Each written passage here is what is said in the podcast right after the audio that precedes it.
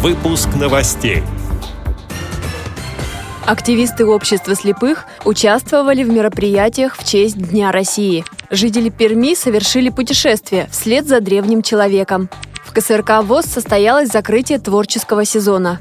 Далее об этом подробнее в студии Анастасия Худякова. Здравствуйте! Здравствуйте! День России – важный государственный праздник, который отмечался в нашей стране вчера, один из самых молодых.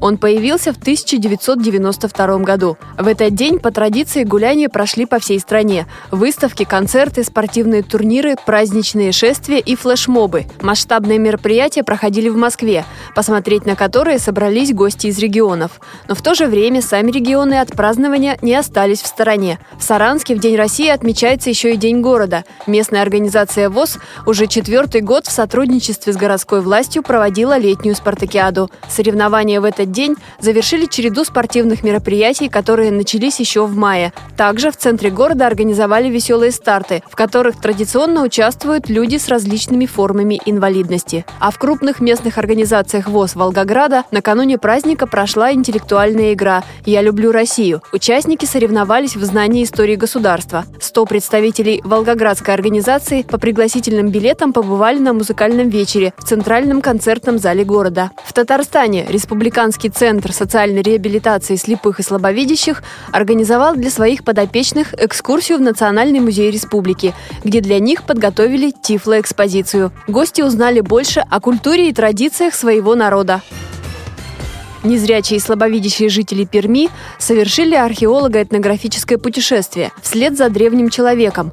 Этот курс занятий организовал Музей археологии и этнографии Пермского придуралья при Педагогическом университете. Группа инвалидов по зрению ознакомилась с некоторыми экспонатами музея. Из подлинных – костяной кочедык, приспособление для плетения из рога лося, чугунная сигнальная пушка. Ее устанавливали на ладьях и стругах. Среди экспонатов были и копии древних артефактов в пермском зверином стиле 6-12 веков с изображениями животных и человека. К примеру, это пряжки и накладки для ремней. Оригинальные изделия выполнены из золоченого серебра, а копии напечатаны на 3D-принтере из гипса. Незрячие люди также смогли ознакомиться с рельефными рисунками животных, изображенных древним человеком на стенах пещер. Объемные изображения были изготовлены на бумаге по технологии Эрмитажа. Занятия будут проводиться один раз в неделю, передает общественный корреспондент радиовоз Владимир Ухов.